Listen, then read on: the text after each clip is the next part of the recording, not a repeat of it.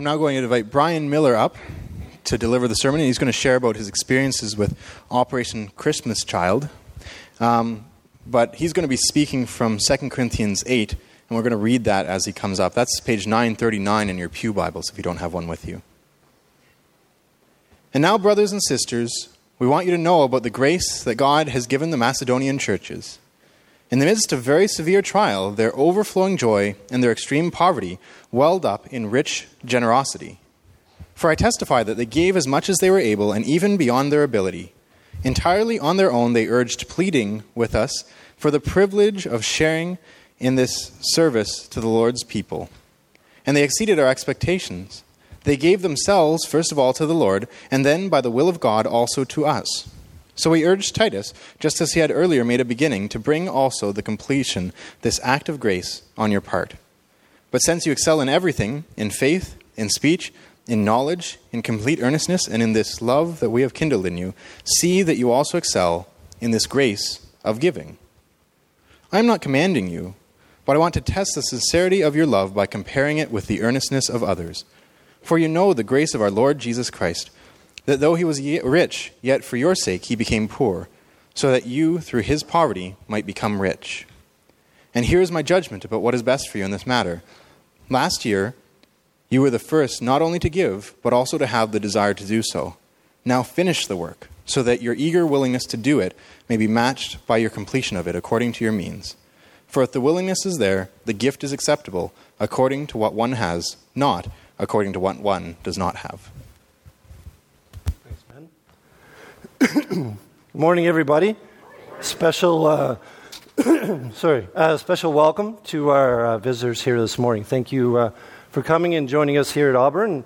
And uh, uh, we've had a very special morning so far. And um, my name is Brian Miller. for those of you who, who don't know me, I'm one of the elders here. And this morning, I've been asked to share on the trip that my wife Esther and I took to Senegal. This slide right here, this is a quote that we were told. We have our religion, you do whatever you want with the children. What a contrast to this morning already is that quote. But that is a quote from the Senegalese government in regards to the children in their country.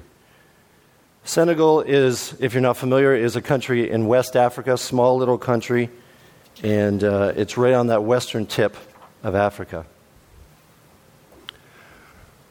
45% of the population of Senegal are kids the age of 6 to 14 years of age. But you do whatever you want with the children because we have our religion. And their main religion there is Muslim. Now, you, you think, how can a country have that many children in it? Well, the Muslim religion allows a, male to, a man to have four wives, but if he wants more, he can apply to the government and get permission. And the bus driver who drove us around uh, while we were there, he told us that his brother at one point had six wives. Uh, he had cut back to four, but he had six. And he has 46 children just him alone has 46 children. That's how a population gets like this.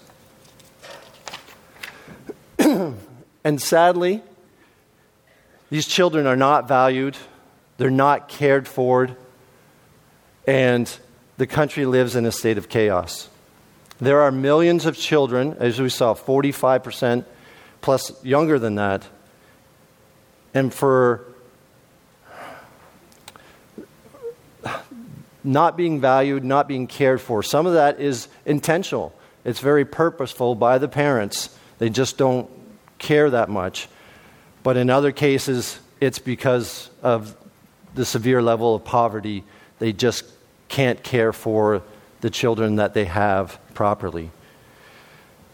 As far as living in chaos, that's not, that's, that's not my quote. Talking to the Christian leaders that we were involved in. That's what one of the gentlemen said to me. He said, We here in Senegal, we live in chaos every day. He says, Until the government changes, he says, we will live in a state of chaos and unruliness. And like many of you here, Esther and I, for, for many years, actually before we even moved to Peterborough, we, we packed shoe boxes for Operation Christmas Child, which is um, a division of Samaritan's Purse. We as a family have packed uh, uh, over the years. We typically have done four shoe boxes, one for each of our kids, and uh, sent them in. And um, that, uh, you know, had kind of been the level of our involvement. Um, but this past June, uh, Esther and I had the opportunity to travel with a group of 18 other uh, people uh, from Canada and a couple from the States. And we took part in eight different distributions of shoeboxes uh, in Senegal. Now, the main two areas we were at was the capital city of Dakar and then for the first few days, and then we went south about an hour's drive down to Mbour, and we uh, did it in the cities, but also in the regions around the cities. Let me tell you that packing the shoe boxes, what you're doing is a very good thing. It really, really is. It's not, it's not simple, it's not trivial, it's very purposeful. It's a very good thing that you have done. And I want to say thank you on behalf of Operation Christmas Child for every shoebox you have packed. The shoeboxes are very appreciated by the children who receive them, but also by those local Christians in those countries and cities that they go to. You'll see here in the next slide. This is a couple distribution areas that we went to. Next slide, Sally. Here's one of the local um, Christian men who helped organize. There's, there's organizational committees every time in all these places organize. It takes some serious organization to have these distributions happen because, like I said, it's a, it, in Senegal, it's a country that lives in chaos, and it takes some very intentional, direct organization to make this happen. And I want you to know that the members of Operation Christmas Child truly believe that each and every box that is handed to a child is God directed.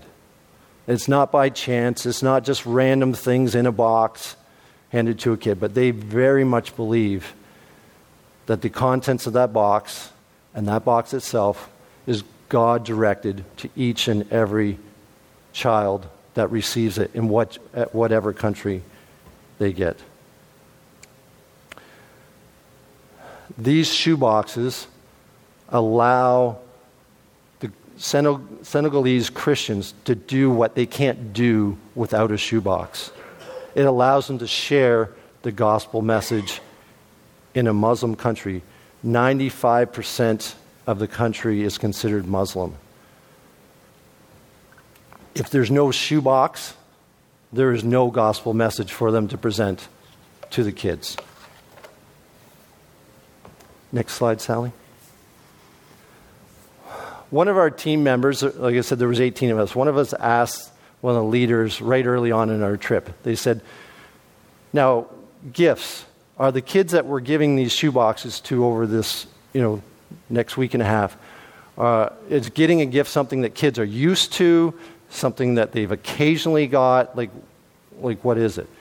And the answer was is that the shoebox that you give them will be the first gift they have ever received in their childhood and probably the only gift they'll ever receive their whole entire childhood.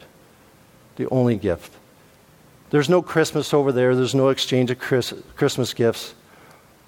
They don't even, for the most part, as a general rule, they don't even recognize birthdays. Like I said, how does a dad keep track of 46 kids' birthdays? So a lot of them grow up and they don't really know their birth date. They don't know how old they are. They generally know, they don't know exactly. The lead pastor, Maxime, that worked with us, he said, I think I'm about 50 years old, but he says, I, he says, I, I don't really I don't know my birth date, but I'm guessing I'm around 50.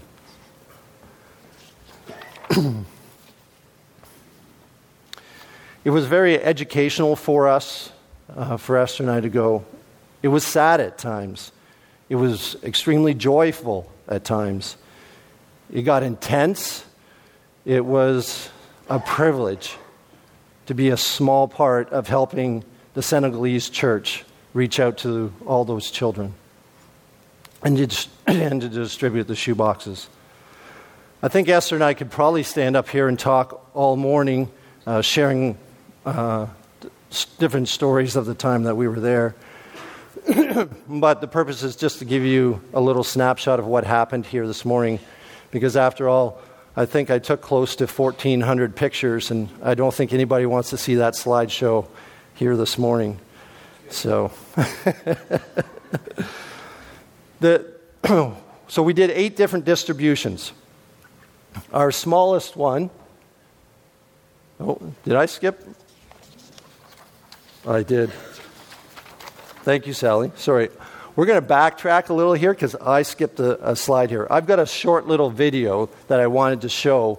Um, this is actually, I think it's about one minute long. And I know you won't be able to understand what she's saying, but this is one of the local Christians sharing the gospel message with a schoolroom jam packed with kids. Let's see if it works. Oh,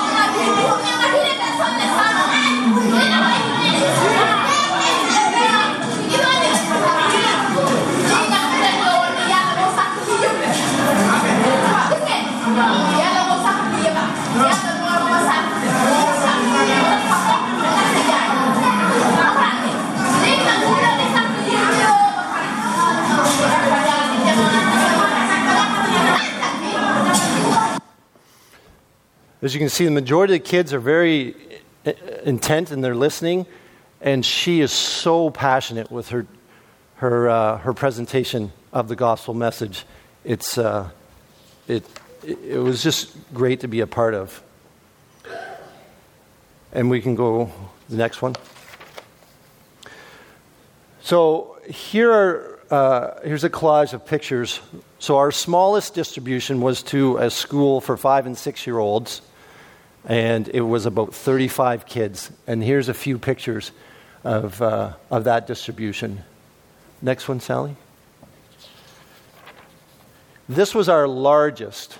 We, uh, we were told when we, when we arrived, when we were heading to this place, that we were going to hand out about 350 boxes. And I won't get into the full story because of time. We ended up handing out almost 1,000 boxes uh, to this place because of uh, the way things came. So almost 1,000 to this one entire place. And uh, the, the video was actually from one of the classrooms in here. Uh, like I said, uh, sometimes things there get a little crazy, um, but when you're doing it for the right reason, it's always crazy good.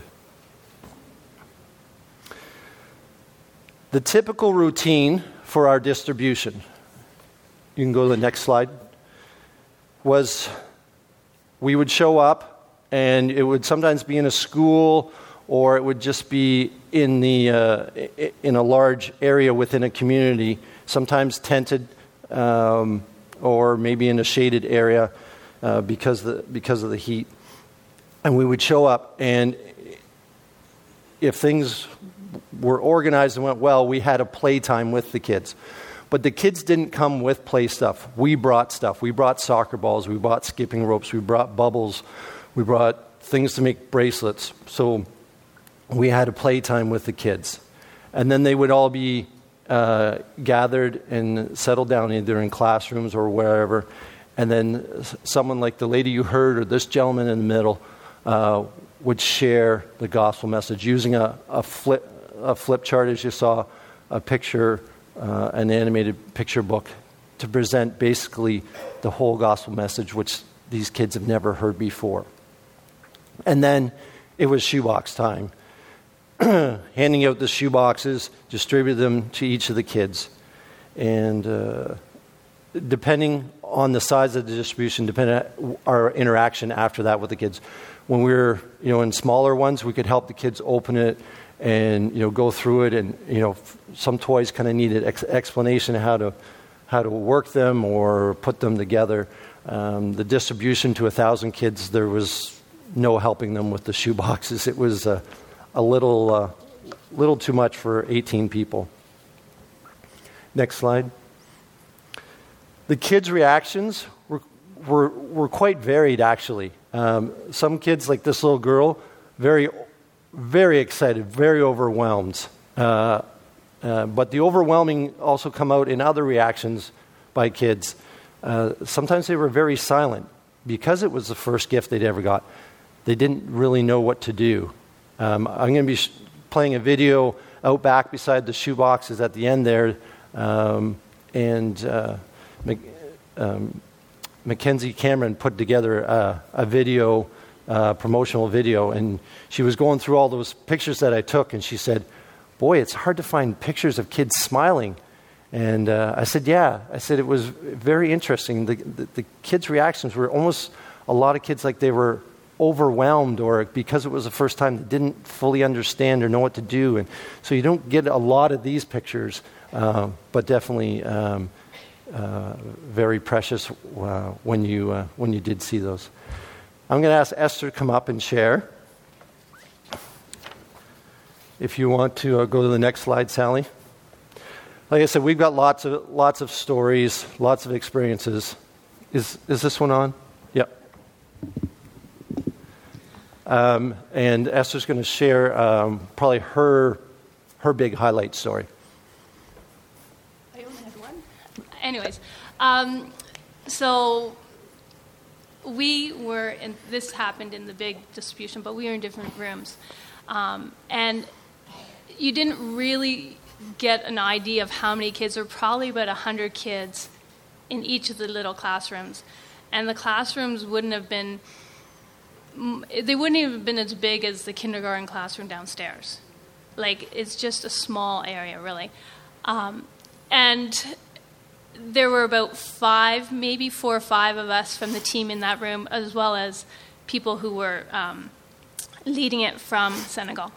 Uh, there was another lady on the team whose also name was Esther, so we were Esther squared quite a bit, and we were together in the room. Um, we actually had, when it became time to give out the shoe boxes, I don't know if you noticed in the video, kids looking in there were kids still out in the play area because they were told to go into the classrooms and they would have been given a gift. Well, they weren't told they'd be given a gift at that point, but many kids didn't go into the classrooms, and we were actually taken out of the play area while the new boxes were coming because they wanted to encourage the kids to go in the classrooms. Um, so as the distribution started, the, the, giving out of the shoe boxes, we set a row of about four people at the front of the class between the kids and the box, so the kids could get a box and then walk behind us and out the door. Um, and we kept saying, sit down, sit down, because once the kids realized that they were going to be receiving a gift, the little ones at the front were sitting down, but then the big kids at the back would stand up and start pushing forward, and we kept going, sit down, sit down. And it got to the point where there was a little boy at my feet, and he, like, I just remember these big eyes looking up at me. I had to reach him, pick him up, because he was going to be trampled with the kids coming forward. Now, remember, they have never received anything. They wanted to make sure they got theirs. So, girl boxes with the girls on the one half, boy boxes, boys on the other. Hand, started handing out to the girls we ran out of the girl boxes. And one of the team members, uh, Thaddeus, who's just a young teen, he actually did a really great job entertaining them, showing them things while more boxes were being brought in. So then they started with the boy boxes.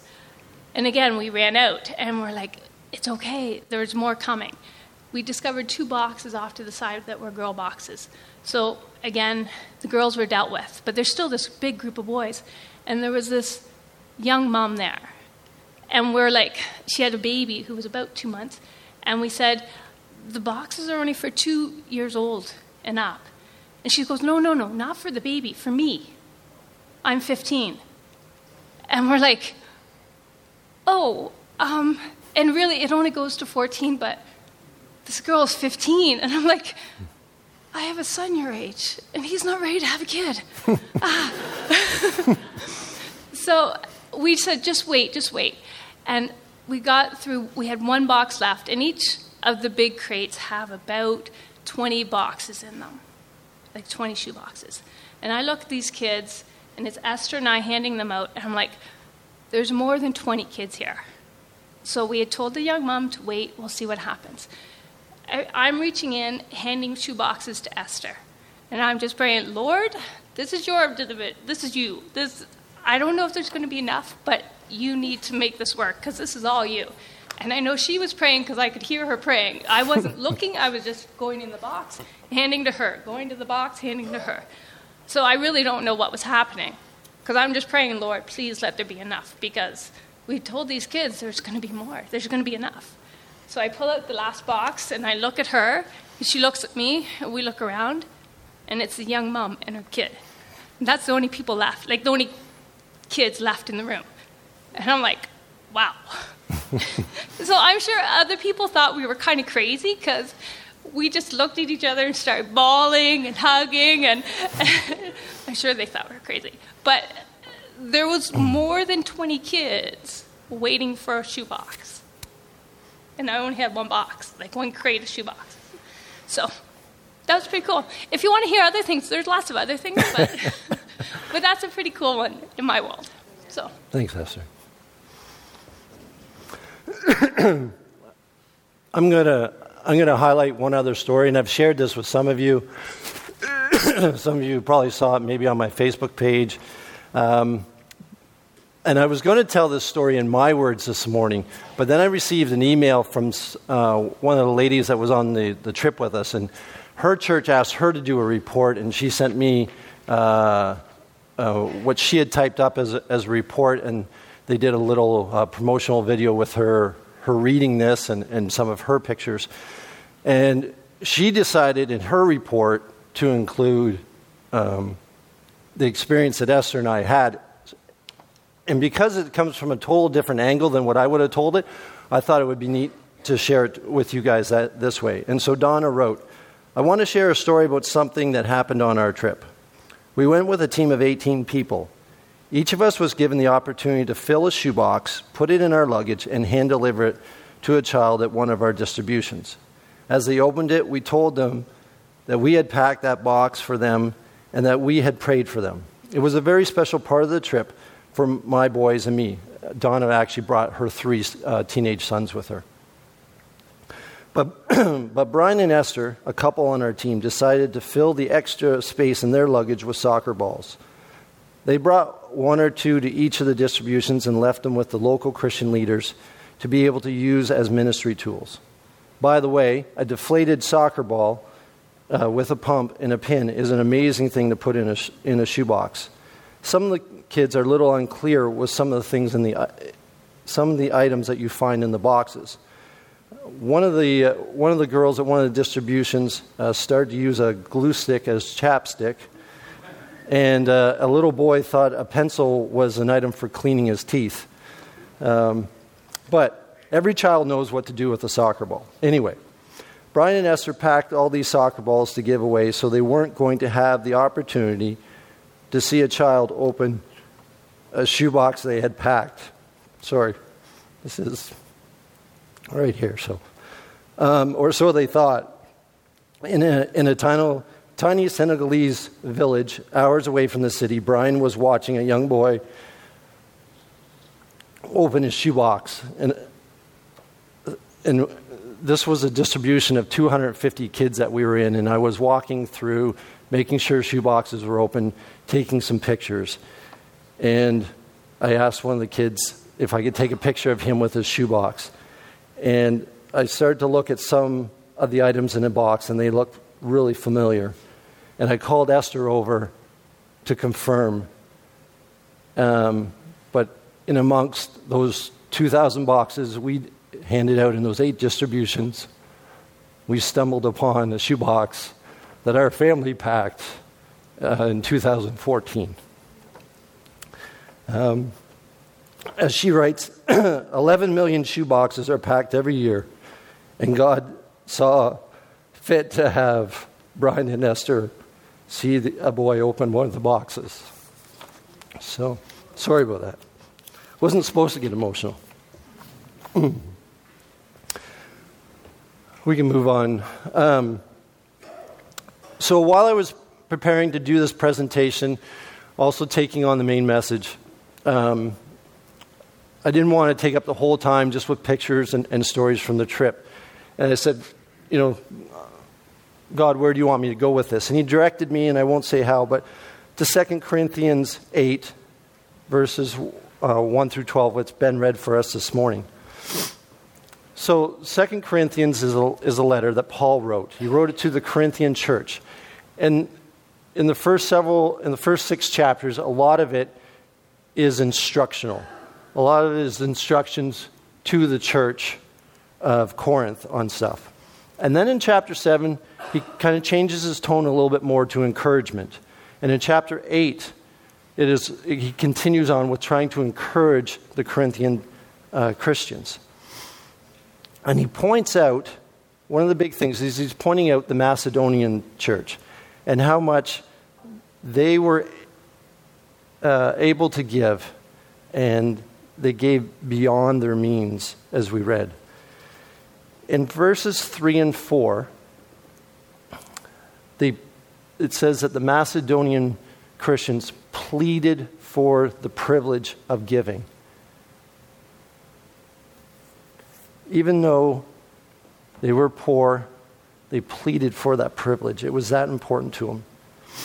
And I believe we have several people like that here in our church, here at Auburn. And I want to commend you people who are like that. Verse 5 And they exceeded our expectations. They gave themselves first of all to the Lord and then by the will of God. So, verse 5, Paul points out if you want to be like the Macedonian church, this is how they did it. Is they first of all they gave themselves to the Lord. They committed themselves to the Lord first and foremost. And then to the giving to people. If we commit first and foremost to God, if our focus is on serving God wholeheartedly, then we will gain motivation to serve and please people. In verse 10, bear with me here as I jump around a little bit. Hopefully, it makes sense to you like it makes sense to me to jump around these verses. Verse 10, we read, And here's my judgment about what is best for you in this matter. Last year, you were the first not only to give, but also to have the desire to do so. So, Paul's reminding the Corinth people how they were a year ago. A year ago, you guys were leaders. You guys were motivated. You guys were doing that. Remember? Remember how you were. It's important for you to remember how you were. And if we back up to verse 8, we read, I'm not commanding you, but I want to test the sincerity of your love by comparing it with the earnestness of others. You, your kids always hate when you compare them with somebody else, right? But here, Paul is comparing them, comparing the Corinthians with the Macedonians. And why? To motivate them, to remind them of something that they did, how they used to be. He's not commanding them, he's reminding them and wanting them to them to want to do it, not do it because Paul is commanding them to do it. There's a difference. And sometimes, when we hear about what others are doing, that can be good motivation for us. Same thing as when we compare our kids with somebody else. The kids will, will, will resist back. Oh, hey, I thought you said you wouldn't compare me with others. Well, sometimes it's good for us to hear what others are doing. And if we take that in the right manner, it can be a good motivation for us, a good encouragement for us. Verse 7.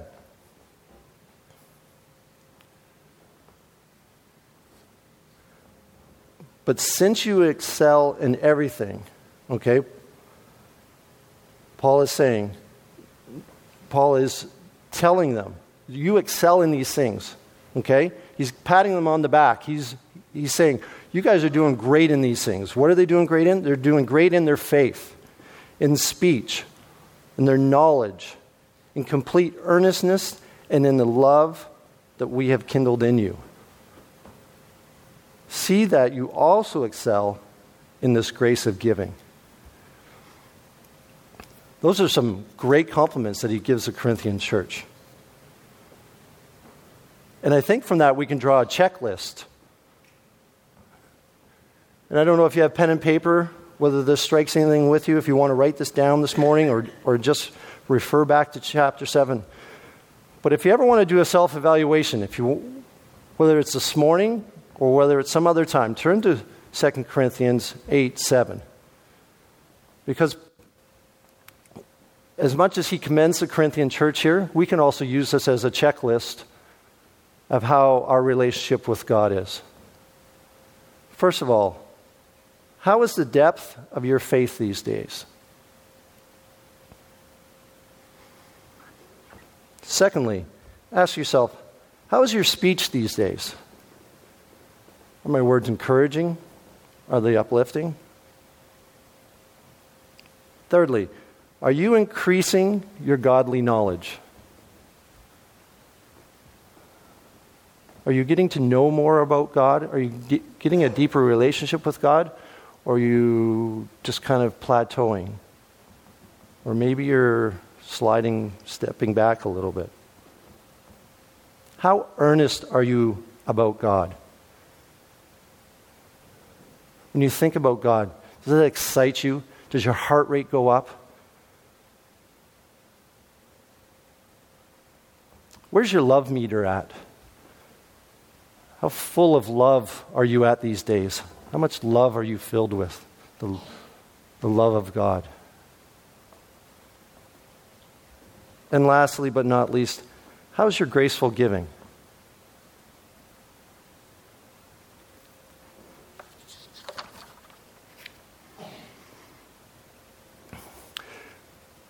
Maybe you need some encouragement. Maybe you need some prodding, like the Corinthian church did. Because we read they were doing great things, but it seems that they kind of plateaued or were kind of backstepping. And so Paul writes a letter to encourage them, to prod them on. And in verses 10 through 12, um, I've got a slide here. I've actually, instead of the NIV, I, I like the way the message uh, reads. But first of all, in verses 10 11, Paul points out how good they were a year ago. And so he's encouraging them to pick up where they left off. Anyhow, let's read this. So this is uh, how we find it in the message. So here's what I think the best thing you can do right now is to finish what you started last year and not let those good intentions grow stale. Your heart's been in the right place all along. You've got what it takes to finish it up. So go to it. Once the commitment is clear, you do what you can, not what you can't.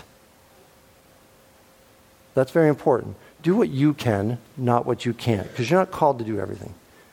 And finally, I love this final sentence the heart regulates the hands. Now, I won't ask for a show of hands, but if I ask for a show of hands this morning, who has a heart for evangelism? Probably a lot, if not everybody's hands this morning here would go, would go up. But if I asked you, do you believe you have the spiritual gift of evangelism, probably not very many people's hands would be raised if I asked for hands to be raised. But the thing is, is there's so many ways to be part of evangelism for God. There's so many ways to be part of spreading the good news, the gospel message to others. Next slide, please, Sally. Today, I'm only highlighting one thing Operation Christmas Child, handing out shoeboxes. And it's a good one. I really believe it is a good one, but it's only one. And I would like to challenge you this morning in regards to it to pack one more shoebox than what you packed last year for Operation Christmas Child. We have shoeboxes at the door on your way out. And that's my challenge. Just pack one more than what you packed last year. Because these boxes are what get past barriers to the gospel message. It's unbelievable how a shoebox opens up a door to the truth being shared with people that live in chaos. And along with the shoeboxes, they have a program called The Greatest Journey. And the Greatest Journey is a follow up to the shoeboxes. Once they've heard the gospel message, then the kids have a chance to join a 12 week program where the gospel message and the Bible and God and Jesus is more fully explained to them. And they actually get a, a graduation certificate after they go through, the, go through that. Every shoebox equals a child hearing the gospel message. Every shoebox. And last slide.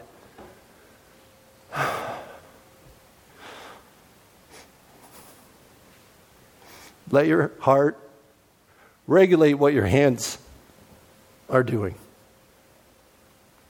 Thank you.